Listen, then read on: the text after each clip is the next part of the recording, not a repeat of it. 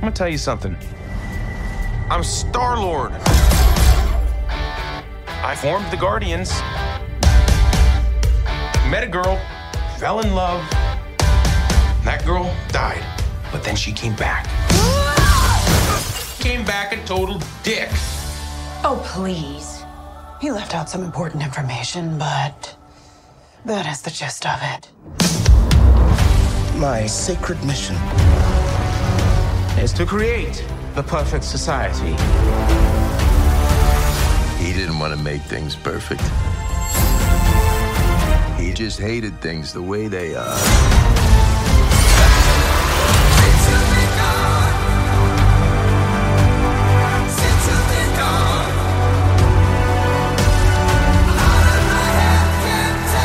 I want you all to know that I'm grateful to fight beside my friends. incinerate them.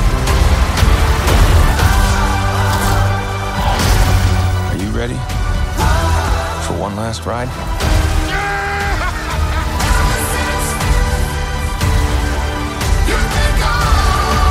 We'll all fly away together. Into the forever and beautiful sky. Whoever it was that you were in love with, it sounds more like her. Her? That's Do not bring me into this. Knock it off! What? Just never noticed how black your eyes were. They were replaced by my father as a method of torture. He he picked a pretty set. Marvel's anticipated Guardians of the Galaxy Volume 3 opens today, and I'm thrilled to welcome the film's production visual effects supervisor, Stephane Ceretti. Stephane has long been a part of the Marvel Universe. He earned Oscar nominations in 2017 for Doctor Strange and 2015 for the first Guardians of the Galaxy. His additional credits include Eternals, Ant-Man and the Wasp, and Avengers Endgame. I'm Carolyn Giardina. Welcome to the Hollywood Reporters Behind the Screen.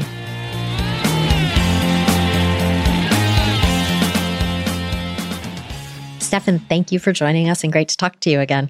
Thanks for inviting me, Caroline. It's uh, nice to talk to you again. So, what was it like for you to uh, return to the Guardians franchise? Uh, it was it was super excited. That's something I had been looking, you know, forward to for a while. I I, I was very excited to come back and work with James Gunn again. Um, we had been, you know, uh, working on it for a little while. We we started in 2018, and then the movie got pushed a little bit, and we we came back in 2021. Um, and it was just good to come back with the, the the Guardians family. You know, the actors that I had been working with on the first one, and also the characters. You know, Groot and Rocket, even though they changed quite a lot. Um, so it, it was exciting to come back and and just revisit uh, and and extend the story again, and and really go deep into the story of Rocket as well. Well, in this film, which was shot primarily in Atlanta, you um, again turned to a lot of visual effects vendors, Framestore, Weta. Who were who were some of your other key vendors?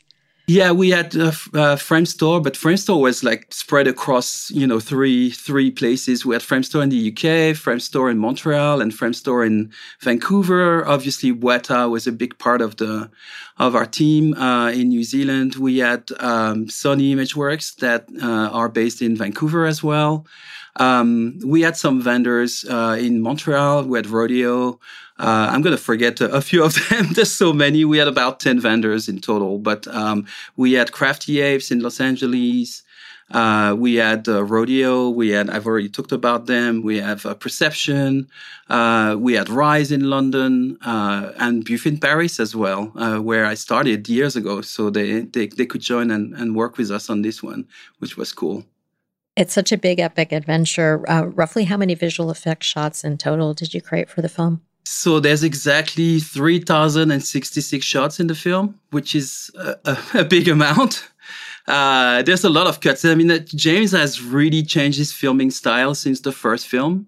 Uh, and now he's he's filming, you know, always with a moving camera, and it's very dynamic, and the, the cuts are very dynamic too. So we had a, a lot of shots in the film. There's about three thousand three hundred cuts in the film in total. So um, it, it, was much more, you know, much more shots than we than we were used to. But it, it we also have some very long shots, like we have a, a two minutes uh, oner that that is just one single big shot. So it's a mixture of super fast cuts and and some very long shots as well. Well, as you mentioned, this story um, really focuses on uh, Rocket, and we learn a lot more about his backstory. So, um, so let's start there. We we meet a very young and, quite frankly, very adorable yes. Rocket. Yeah. So let's start with the character animation. Tell us about the research and um, and creating this character, the look and the way Rocket moved. Yeah. Well, it's uh, we just want to be super realistic, even though we you know we make our characters or animal characters talk, we always start from a very realistic study of who they are. So we, we have, you know, obviously raccoons, um, and we had already studied raccoons quite a lot when we did the first one. We actually, I have a picture of James in my office in in Pinewood in England uh, years ago, uh, holding a baby, a little baby raccoon, and I've shown that picture to everybody, you know, at Framestore because it's it's what we wanted it to be. You know, it's just that little creature. And so we, obviously the guys at Framestore are really good at this kind of thing. So they studied raccoons. You know, they already had done that on the first one. We already started from a real anatomical raccoon and then modified it to our needs to create Rocket Raccoon. But, um, so all that study that they had done and some people that were on the first film were also on this one and, or helped the team that were on this one at Framestore. And we really looked at a lot of videos of baby raccoons. I mean, they're so adorable and so crazy at the same time.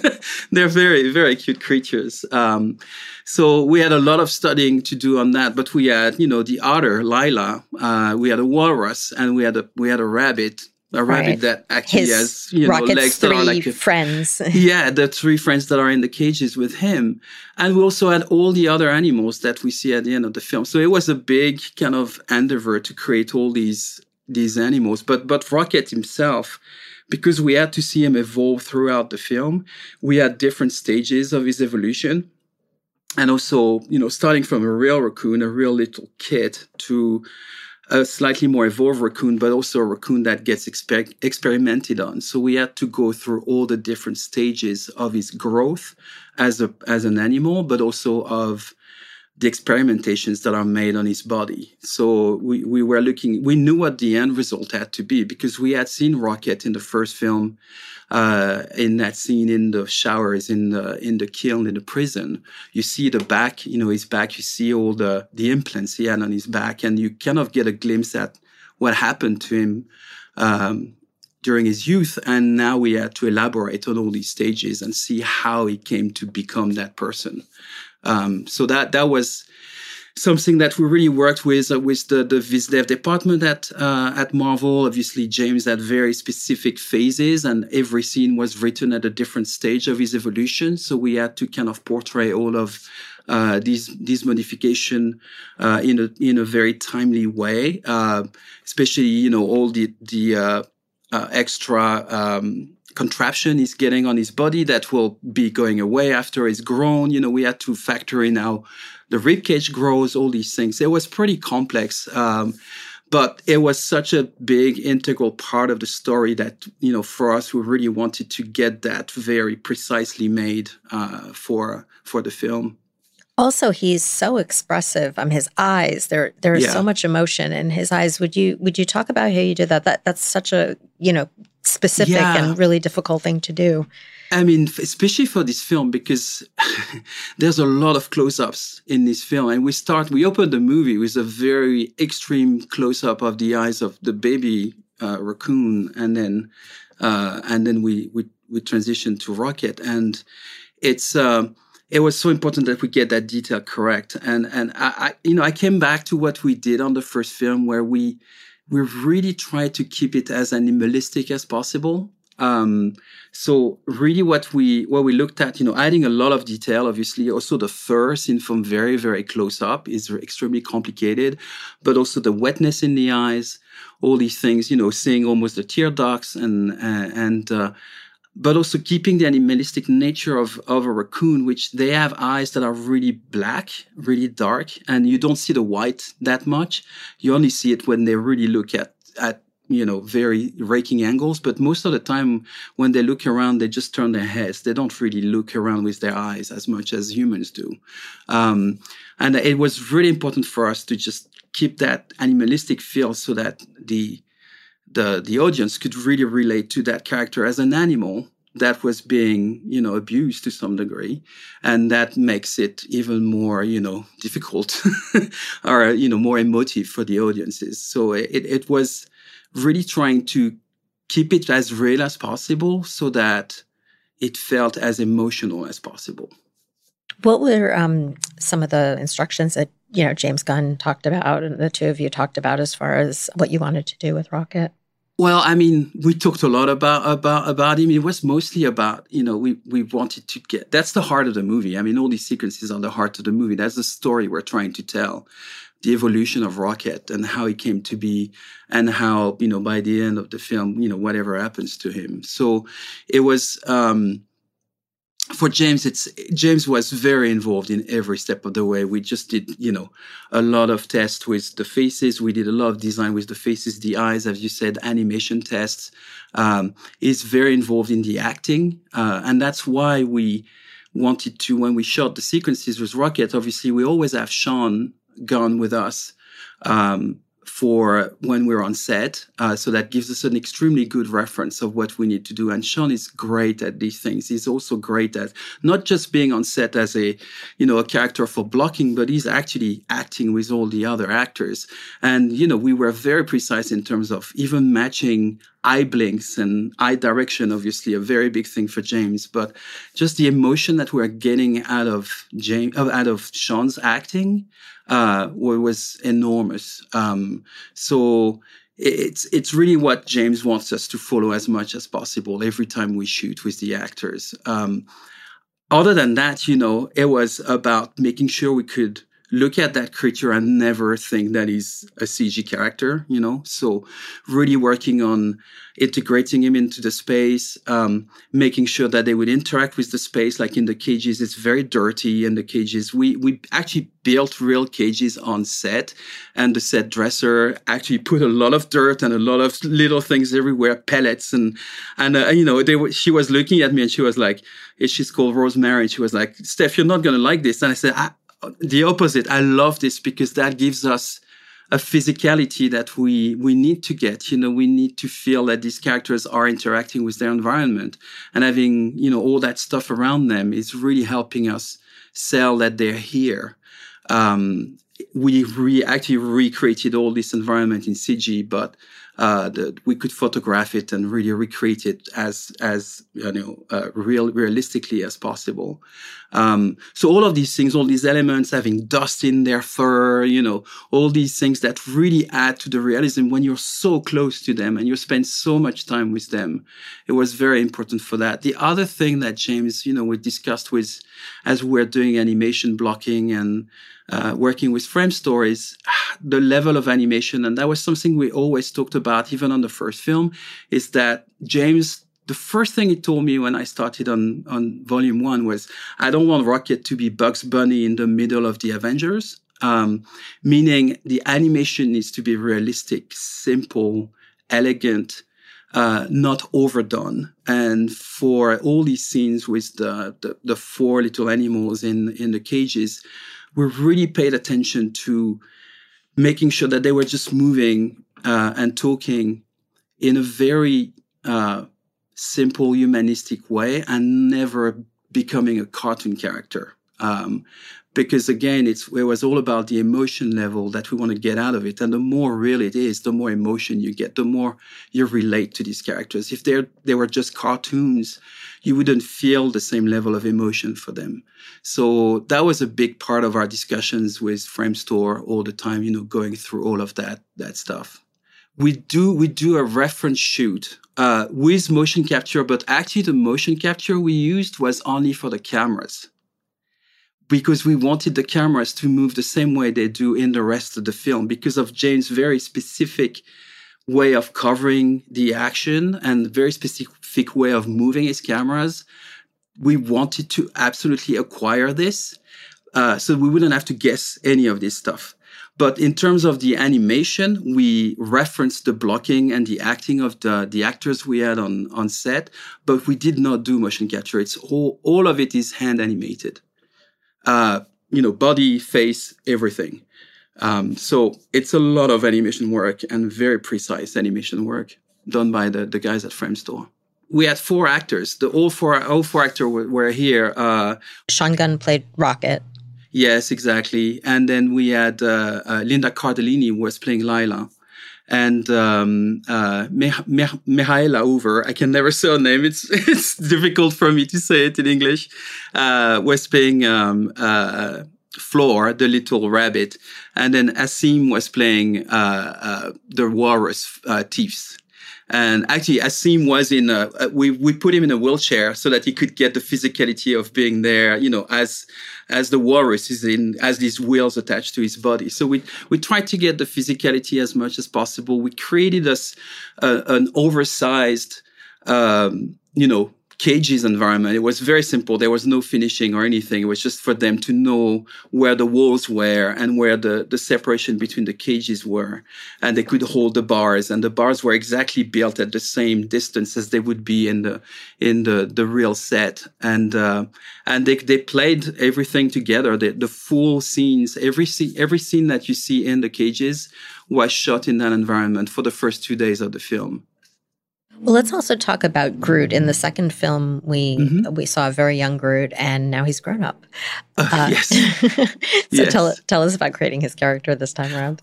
Well, that was interesting. So I, I came on the show, and uh, and James showed me how Groot had evolved. And the last time I had seen him, I think, was in Thor: Love and Thunder. We were still that very, you know, limpy kind of.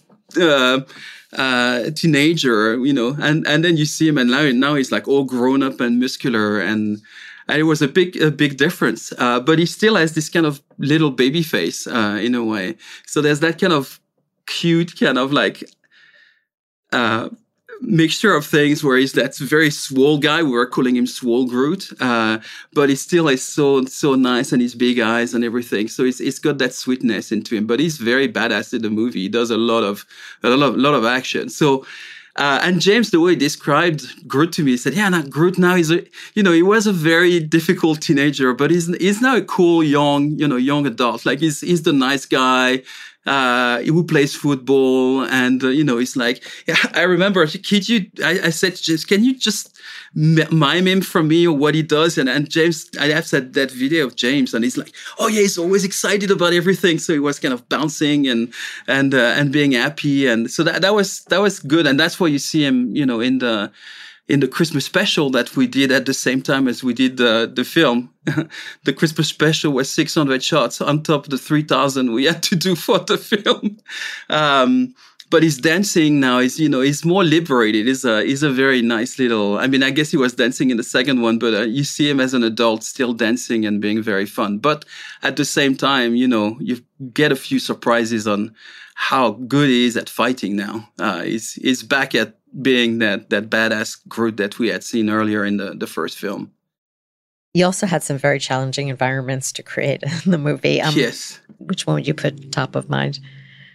Well, we had, I think, the most kind of creatively challenging um, was definitely the, the I, it's the Orgosphere. It's the meat planet on which they they land, um, which was such a weird concept. You know, the first time I saw the concept done by uh, Beth Mickle, uh, our production designer, I was like, okay, well, that's gonna be easy.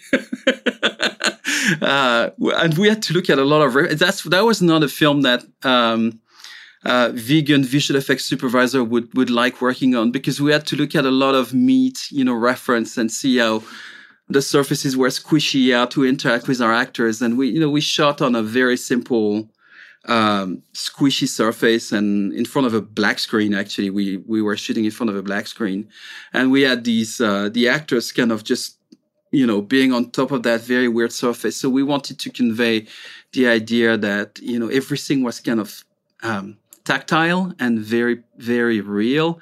And you could touch the things and it would feel squishy and you would interact with it. And also they had to kind of cut through the surface of that planet to get inside the, the Orgosphere. So there's that, uh, always disgusting description that James, you know, gives us. Like this, they cut a part of the meat and pull it out, and, and there's like liquid attached to it. It's all very disgusting, but you know, again, tactile. He, was calling it the pus sandwich. this is kind of disgusting, but that's uh, that was a good description of it. it. It's just that it was very, it was a lot of work, and getting all these textures to really, you know, work very well and feel real and feel tactile and interactive for the actors. All of that stuff was was quite complicated and creatively challenging. Um, and then we get inside the, the place, and there's like um, these orbs that uh, have the recordings of uh, Rocket, and it's it's it's all very kind of again tactile and made of bones and flesh and all kind of stuff that you know you can only come out of the the brain of James Gunn. So yeah, it was it was quite complex, but I mean we had a lot of complicated environment in the film. You know, um, it's it's just uh, it's a very uh, demanding shot, uh, demanding film in terms of the variety of things we had to cover. Would you like to also tell us about the big oner? Well, yeah, I mean that one was that one was quite something. We it was basically it's a, a big scene that happens in in a corridor in the Arete, which is the the spaceship of the the High Evolutionary, and um, I mean, I won't tell you all the detail, but it's a two minutes long sequence that is the fight with all the Guardians together fighting against a bunch of crustacean robots. And uh, it was very complicated. I mean, we, it took us three days to shoot this. Um, and it was, uh, took, I think it took, um, um, stunts quite a few months to kind of elaborate it. Working with James and uh, Wayne Dalglish was the the stunt coordinator for that, or fight coordinator for this sequence. Um, and it, it was, um, you know, it's it's one it's one shot. Obviously, it's a stitch of different shots that we had shot across the three days. Um, and it's a big mixture of like real element shot with the actors, then going into full CG. Sometimes the actors are CG, the stunts are CG.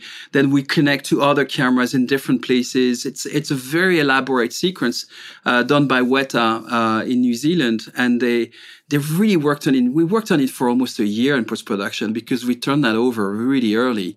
Um, and they had to do all these kind of super complex, you know, handover between real, real stuff that we had shot, digi double, digital environment, um, camera floating everywhere, all of that to create that continuous two minutes fight in rhythm with the music because it, it plays with, um, um, with the song and then every beat of the song is a, there's a something happening in the frame. So we had to really marry the animation with the with the soundtrack um, and it, it, was so complicated. It, it really took us a, almost a year to finish that. We shot everything at 120 frames per second so that we could you know do time changes and go into slow mo and go back into high speed. So it was really complicated because we wanted to give James um, as much flexibility in terms of timing the events. Uh, so I know uh, Weta actually match moved the entire like entire two minute sequence, which actually shot at 120 frames per second, is six times longer. Um, and so we had to match move all these frames and then do the re- respeed, the animation. It was really complicated. They did a great job on that, and it, I think it's quite a it's quite a high point in the in the movie. It's a great um, sequence. Yeah, it's a great sequence, and people really every time people watch it, like you know, we've done a few test screening and we've shown it to a few people, and people are like, "Oh my god!" uh, there was there was at the premiere last week there was like cheers at the end. It was it was really fun uh, to see the reaction. Now you've worked with some of these actors before from the first one, like Chris yes. Pratt. What are they yes. like to work with on set? Oh my god, they're all so so nice. Actually, it's it's just it it really is a family. Uh, I, the only one I had never worked with is is Pom, who, who does Mantis, because I had not done Volume Two, and she's French, so we got along very well really quick. um, and uh, but they're such a great family, and they know their stuff, you know, and they they love James, they trust him implicitly and you know very deeply, and they, we had so much fun shooting it, and we had so much fun and so much sadness at the end because I mean, the last couple of days, especially the last day, was very emotional. Where we were all finishing the last few scenes and saying goodbye to everybody. It was it was we were all crying like babies on the last stage, uh, you know, because we knew we wouldn't do it again. Um, so uh, it was good, and I mean, they're they're all great people, and they're so good at what they do, and they they really help us, you know, the visual effects uh, people, because they really you know they know what the result is to be and they trust us too and they give it their full collaboration and they they understand the process they work with us all the time and they it's it's really good because they you know our characters and everything we do wouldn't work with the act without the actors trusting it you know? So it's very important and they, these guys are so good at what they do so that really helps us sell what we're doing on our side you know. These actors are great they understand and we give we are here to give them everything they need to give us everything we will need later later down the line. So it's a good collaboration. Now you, you described everyone as a family. At what point in this did you find out that james gunn was moving on to dc and how did that affect finishing the film? It it really just happened in post production, uh, pretty much at the same time as they announced it. I mean, there was little rumors, obviously, um, but the the confirmation came, um, you know, pretty much at the time they announced it, and he, he started to work for uh, for DC as we were in post, obviously, but.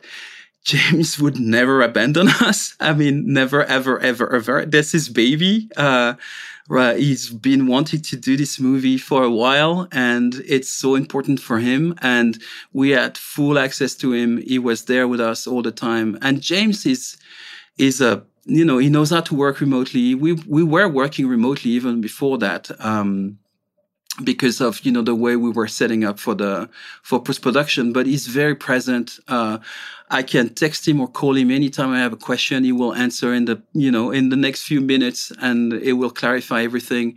We had him uh, with the vendors uh, with especially with Weta uh, for the final battle. He was there all the time uh, to discuss animation and all these things. Um, James is very involved and uh, is very precise. And I mean, this movie was scripted and shot um, without changing a one line of script. Uh, we edited the film. I mean, the the edit was really good from the get go. I was very stable. All we spent our time doing was making it better and not changing it. You know, um, and we had a very linear process, which for visual effects is extremely important. Um, and I think that's a big part of you know how how it came out in the end is that we had the time and we had the the you know the dedication of the director and his knowledge is very good at visual effects. Um, he understands all our concerns and he pushes us all the time as he should. Uh, but it's always a, a, huge collaboration and there is a lot of respect involved into making the film. So it, it was i think for the vendors um, it was a really good experience. I, I don't want to talk for them but I am sure if you can talk to them, you'll you'll get that same feeling. Is that it was really a good collaboration, and we tried to be respectful of everybody's needs and uh, timely uh, expectations in terms of notes and you know ideas and all that stuff. So we we really uh, worked uh, as we as we should uh, to make it uh, the most linear and you know process and moving forward all the time, trying not to go backwards or not to change ideas too many times, just making it everything better as we were moving forward. Now, I realize this happened at the tail end of post, but how or were you affected by Victoria Alonso parting ways with the studio? You know, it's uh, it's always a sad thing when you see someone you've worked with for years going away, and that's someone that you respect and that you really enjoy working with. Um, it the truth is our film being done by james um, there was uh, you know there was a little less implication from the studio. She was looking at everything we we're doing every week and uh, there was very little notes coming from her because things were going very well. And you know as, as i said we had a very good process with james of approval and and making the film that he wanted to do and all that all that stuff. So there was because there was no problem on the production she was not that involved. Obviously, not that she's just involved where there's problems, but obviously she will pay more attention when there's issues. And we didn't really have any issues. Um, so, but and, you know, it's it didn't affect us in terms of affecting the production. It affected us emotionally, but not uh, not on a uh, not on a production level. I would say um, it's um, yeah, it is what it is. Another question I just wanted to ask you quickly about the tail end of Post was mm-hmm. driven by James. You created about 600 versions for the theater. He had a few different aspect ratios and yes. combinations of 2D and 3D that he wanted to do to support each type of theater, in addition to, of course, you know things like you know the different sound systems local languages exactly, and things like exactly. that so um, h- how did that impact your process and uh, the visual effects specifically well, it didn't that much actually, and I'm going to tell you why. Again, just to come back to why this is a very linear production, is that it was designed this way from the get-go for for us. You know, he, when we were shooting, we knew that we James had already laid out the an hybrid aspect ratio for the film. So we knew which se- which sequences would be in 240 and which sequences would be in 189. Uh, so that was all laid out as we were shooting already. So framing was done according to this. Uh, so in that sense, we always deliver um, full frame anyways. Uh, in terms of visual effects, we deliver the one, you know, the correct aspect, the full frame aspect ratio. So 189 in that case. Um, so it didn't really affect us. There was when we started doing, uh, so we have a 240 timeline, then we have an hybrid timeline, then we have a full 189 timeline. So because that's the three the three formats we're really working with.